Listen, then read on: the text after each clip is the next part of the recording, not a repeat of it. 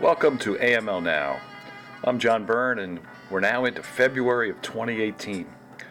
I recently sat down with uh, Professor Jody Gissel at Marquette University. She was the subject of an interview at ACAMS today in 2017. The interview revolved around a project that Marquette's involved in, the Justice for Fraud Victims Project. And it's a very interesting use of students in the accounting uh, area, the business school at Marquette, helping small businesses deal with fraud issues that perhaps local police and other law enforcement don't have the resources or ability to work on. It's a very interesting um, use of what we hope are the next generation of individuals that are going to help us with fraud and financial crime prevention. So sit back and enjoy my interview with Dr. Gissel.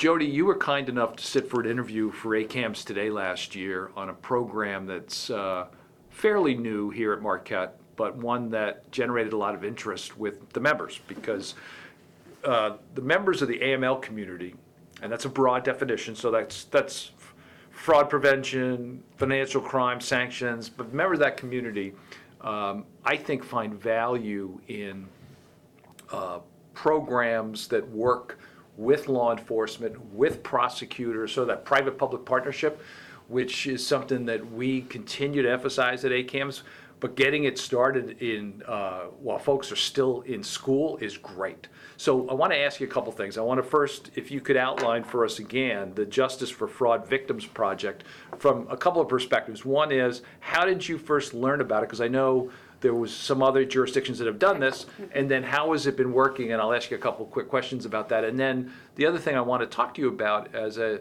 as a uh, as a doctor here at Marquette University, teaching students in forensic accounting and a bunch of other areas, sort of what can we expect for the next generation? Because in AML, it's only been around for 30 years, you know, mid mid 80s. Fraud's been around a lot longer, all right? Yep, yep. Uh, so, any recommendations you have for employers out there? uh, What's happening? And we'll t- we'll talk a bit about that. So Sounds let's good. talk about the project. When did you first um, uh, find out about other jurisdictions, and how did you get it uh, set up at Marquette? Great. So originally, I had heard about it. The exact date is escaping me. I want to say around 2012, and had been to, at a conference and heard about this program at Gonzaga that they were running, and was immediately intrigued because it sounded perfect for our program, our institution. Obviously, Gonzaga is also a Jesuit institution, so there are commonalities there. Sure. Um, but I spoke with the director there, got some information, brought it back to our chair, Mike Akers, at the time, and he was also very excited about it. So it took some time to, of course, get that established and, and up and running because there's a lot of moving parts, as you might imagine. You're bringing in law enforcement, as you said. Uh, there's a um, someone from the DA's office that's involved, and then mentor from the professional aspect so a lot of lot of groups to bring in and get on board and, and put together. So started working on that and laying the groundwork for that. It took us until fall of 14 to run Oh, wow. the first program. Yes so and a lot of that was just reaching out and trying to establish those relationships. And we're still doing that and still hoping to to grow the program. So that's an ongoing event that happens. So uh, got that all in place, and it actually ended up once we had the parties agreeable and, and ready to come to the table. Then it actually found the place rather quickly. We met in late spring, early summer of 2014, and met with everyone from representatives from those different areas, and said, "We have a case. Let's do it."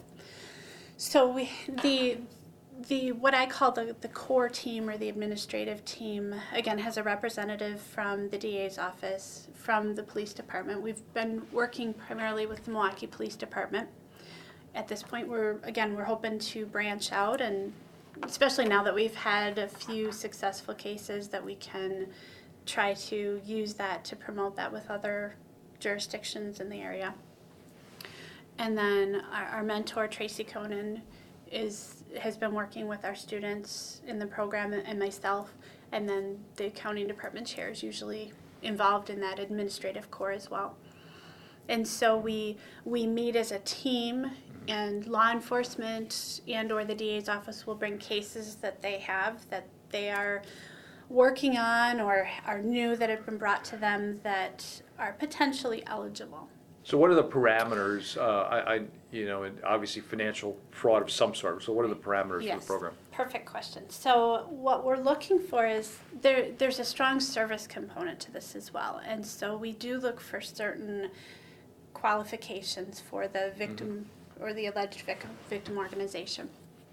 So we're looking for generally smaller businesses where they've experienced some type of financial fraud that for them the cost of a forensic investigation is too overwhelming and they really can't afford those services.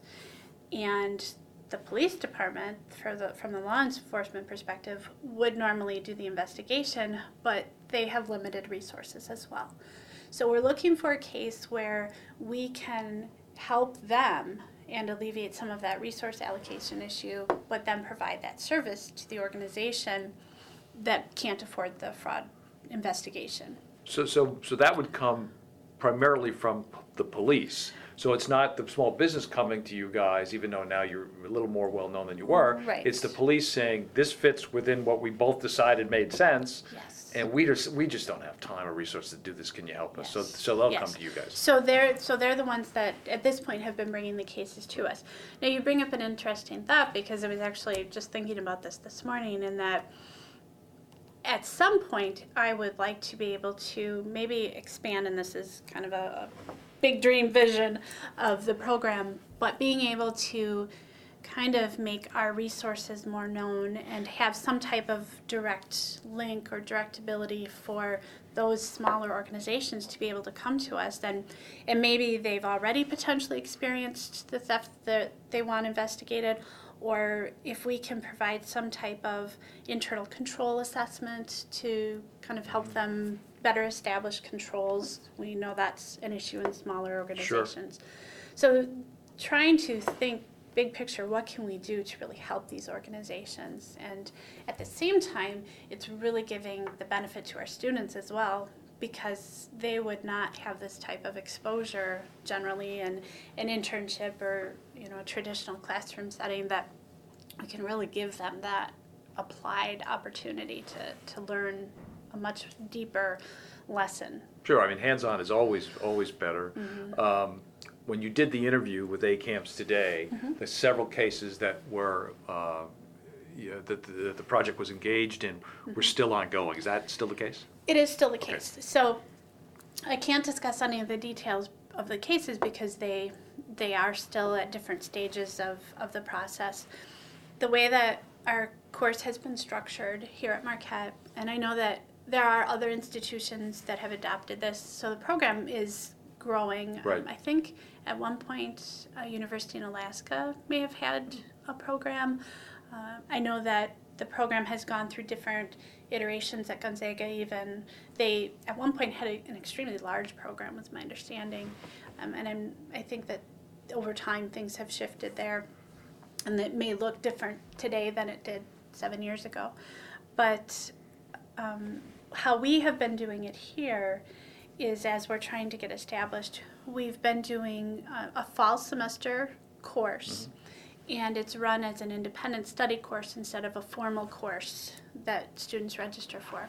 All that means is that the students uh, register for that not as it's it's not a, as if it has its own specific course number, and so it's it's just more of a general course that we use, and we still have regular meetings with the students, um, but they work then very closely with the mentor on the case throughout that semester and they, they do they they learn certain types of basic skills in terms of a forensic investigation uh, but then they apply those specifically to the case very quickly and then they move throughout that the semester doing that. They then at the end of the semester prepare a written report and they present their findings to um, our core team as well as some additional members of law enforcement the victim organization sends representatives. Wow. And so they, they really get that interaction and benefit as well. So there's a time frame to some degree, because you want to get it done before the end of the semester if you can, right? Exactly, Yeah. yes. And that's, so some of that is what we look at when we're looking at the cases as Sure. well, is, is this something that we can finish within that time frame? Some of it may be, we found that if it's too early in the case, we can't get the subpoenas in place for documentation because we will try to do some of that ahead of time before the semester starts. So the, the students, there's already some background work that's been done, but we structure it so that the students still have to approach the case mm-hmm. as if it was brand new. And so we don't just drop everything in front of them and say, here are a bunch of records, look through them. They actually are given some initial information and then they have to think about what do I need, how would I approach this, and, and then we start to give them more detail and more information.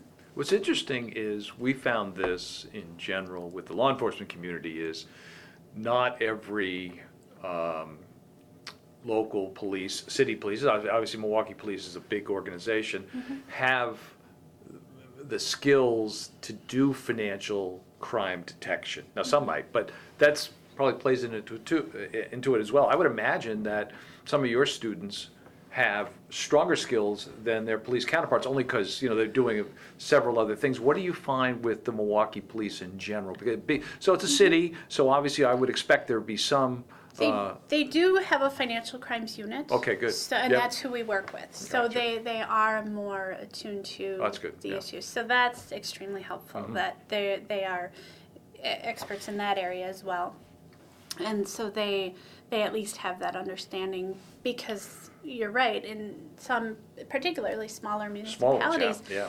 they wouldn't likely have those types of special units. And so we've, you know, Yeah. been able to work At the closely time, with you them. know, I know, uh, back where I come from, Fairfax County, Virginia, they have their own money laundering unit, but that's very rare, very rare for right, these, for right. counties to have that sort of thing, so. Right. Which, which for us is fascinating. Like, oh, that's fantastic. Yeah, I know. To- Yeah, yeah. But yeah, Let's, um, let's talk a little bit, uh, we can't talk about the cases specifically, Mm-hmm. obviously, but one of the things I remember from your interview and, and our conversations is one of the deficiencies, well, in, in, in several of the cases, it dealt with, if not all of them, insider activity. So employee fraud, employee uh, discrepancies. Um, Talk a little bit about that, but also I Mm-hmm. think the, the counter to that are controls, right? Internal controls. We talk Yes. about oversight and controls in the corporate culture sense. Mm-hmm. Like if you, you could look at an organization and see, well, their controls are strong, their oversight's strong, their governance is strong. I would imagine that's a real challenge for small business. it is challenging. And so, the the other nice part about our program is that part of what they do then is, and part of their report and the presentation that they give does focus on controls. Mm-hmm. And so, giving some recommendations in terms of ways that they can try to Im- improve, and we can't absolutely guarantee fraud won't occur in the future because mm-hmm. we, we just can't do that as Sure. professionals in, in any setting. But um, to give them at least some additional preventative measures and detective measures because at least two if we can catch something more quickly we can minimize the loss Yeah, detective measures are so,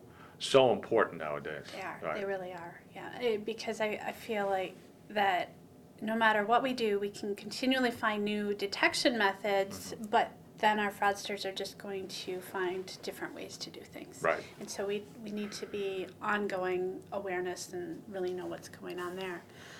But um, it's, in fact, the case that we just ran this fall, we actually expanded that in- internal controls piece into uh, a bit more where they actually provided a written document um, to the, the alleged victim organization with a checklist of things to do. And so we've, we've tried to expand that a little bit more. And that's the fun thing about the program as well is that each case that we do, we learn a little more and we grow into different ways and different paths. So I feel like we are growing into a much stronger program each time we run it. The, the um, victims organizations you talk about, Mm-hmm. so in Milwaukee, there is a organization that helps victims of fraud, whether they be in small business or individuals? Or how, how, how do they operate? So that, the group that are part of, part of your uh, committee, Mm-hmm, what is that? What, you know, are they just the actual victims themselves? The victims Okay, themselves, okay, yes, gotcha, yes. gotcha, So the, gotcha. the companies that have been, have come in and, and been the, the case. So yes, so, Okay. um, we wanna, yes, I'm sorry, when I say victim organization, I just mean the, Yeah, the company. the okay. company, yes, yes. And we've dealt with, uh, for-profit, small for-profit Mm-hmm. businesses, we've dealt with some nonprofits. So we've had a variety of cases even in the few that we've run, so it's been really interesting from that perspective as well. That's great, and, you know, I think obviously, as you were, we were saying a little while ago, um, getting publicity so that eventually maybe folks come directly to you, you'd still work closely with law enforcement, of Yes, course. absolutely. That would be That, um, and that's a key, that's a key component because part of it too that we look at is, is this something that would be prosecutable? Our program doesn't guarantee prosecution. Sure. And so that's not our only goal. But if we can get justice for them, then obviously that's what we're trying to do. So we, we make it very clear that we're not guaranteeing prosecution. But part of what we look at and, and part of the reason that our, our DA and our law enforcement are part of the team is because they can say, they can look at the parameters of what we know up front and say, mm, I don't know that that case could really go anywhere with it. I couldn't really do anything Sure, with that. sure. And I was also going to circle back on a, a point that you had made. To, to this point, we have focused on occupational settings. So it's, it's that they're an employee of the organization Gotcha. or maybe a volunteer within the organization, that type of, of So setting. not outsider. Right, Yeah. so we're not looking at, at fraud being imposed on an organization from a third party. So that's been uh, another factor that we're looking at as well. What, just in general, with your, with your experience, what is a recommended practice for controls regarding employees? Uh, Obviously, you do background checks before they come, there's, eh, as you, you know, so what else? You say that, and I'm not discounting it, it certainly is important, but there's a high percentage of frauds that are never reported because they, maybe they can't be proven or they can't be prosecuted. So the bas- the background check is important and we need to do it, but it's not the only thing we need to Right, do. And but I so was- yeah, I was- stress that. Sure, sure. I, because, but um, what I was thinking oh, is but when you, yeah. fir- when you first come on board, but Yeah. even that, you could have somebody commit a crime who's never had that in their background. Yeah. Exactly, yes, and Right. that, that's, yeah. Right. Um, so that's important to, to recognize. So background checks are important, but we don't want that to be our, our Oh, no. fail-safe of that. Um, strong oversight, Mm-hmm. i- particularly in small organizations. So if it's, you know, a small company, the, the, if the owner is involved, hands-on, making sure that they're reviewing the documentation that's being kept, reviewing, um, you know, weekly, monthly, but, but looking at everything, doing the bank reconciliations and inspecting the checks, uh, you know, tying out what the you know revenue or, or receivables records show if they have receivables with what's going into the bank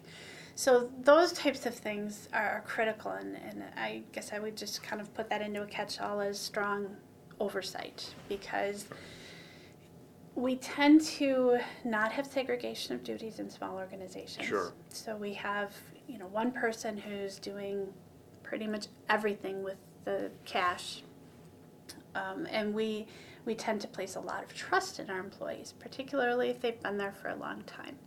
Now, I tell my students I am a highly, highly skeptical person because I've, and I- maybe this isn't a good thing, but I, have shifted as I see more and more that I tend not to trust anybody, and my mind is always thinking about, wait, what could be going on here? We, we need to be aware of this. Sure. Um, and it's um, certainly changed my perspective in many ways as I've gotten older and more involved with this line of work. But it's important to to trust but be- verify. I guess would be what I would say is you know have that trust, but also have that oversight, and don't just assume that everything is being taken care of and that there's no issues. You know, it's interesting, there's an age-old requirement in banking that you have to take a vacation.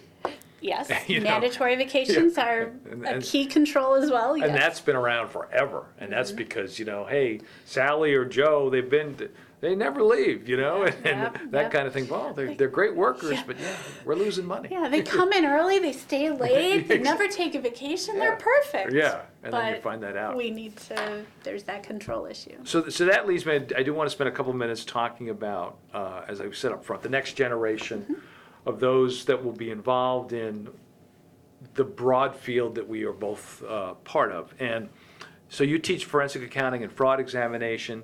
Tell us a little bit about that. And also, from your perspective, do you think that students are gr- are gravitating to that more than maybe in the past? Uh, Should we be optimistic that we're getting a good next uh, generation of folks that are going to be able to detect and prevent fraud? Just from, from where you sit, seeing the students and sending them off, uh, what can you tell us? I think we absolutely should be optimistic and positive that we're going to have a strong next generation. I think that it's important to have that type of course or that type of exposure in the academic career.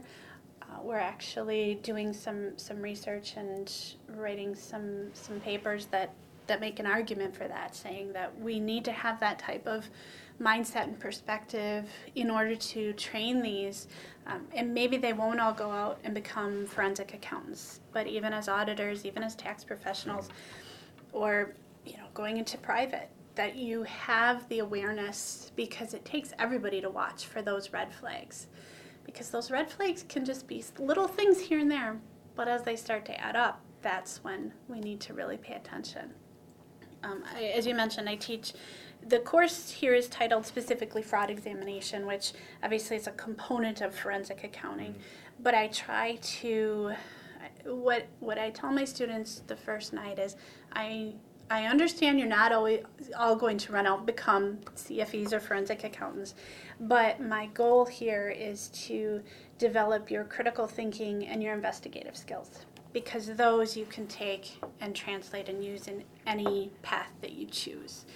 And so that's how I approach the course. We do a lot of casework. I the Justice for Fraud Victims project is separate from the fraud examination course. Mm-hmm. So there isn't that live case application in the fraud examination course.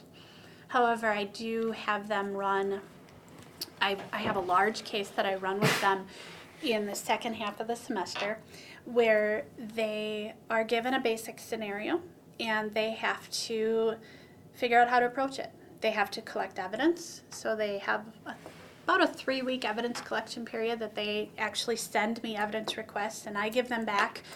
If they ask for, uh, you know, bank statements, I send them a stack of bank statements that they have to go through. And the evidence, they don't know what that case is going to lead to, so they some of the evidence will be helpful, some of it won't. And so I try to give them as realistic of a setting as I can without having a live case. They have to do an interview, and it's only one person that they get to interview, but they have to do an interview as well, and then they have to write their report. And so, again, trying to develop those critical thinking skills, getting them to recognize something that might not look quite right and follow up on that. That's that's my goal. And I think if we can structure that into the academic career, that that will help lead then to a stronger professional capacity coming out and so that's that's my goal from from that perspective. Again, not to memorize, but to really learn what we're doing. I, I would think employers would uh, uh, be very encouraging of that, uh, the way, the way you're doing it, as opposed to simply regurgitating. Uh, whatever it might be. Um, Since you've been teaching this, any, any sense, anecdotal or otherwise, regarding where your students have headed off to? Like, ha- not that, I'm sure, I'm sure there's metrics on this, but just generally, what are you seeing?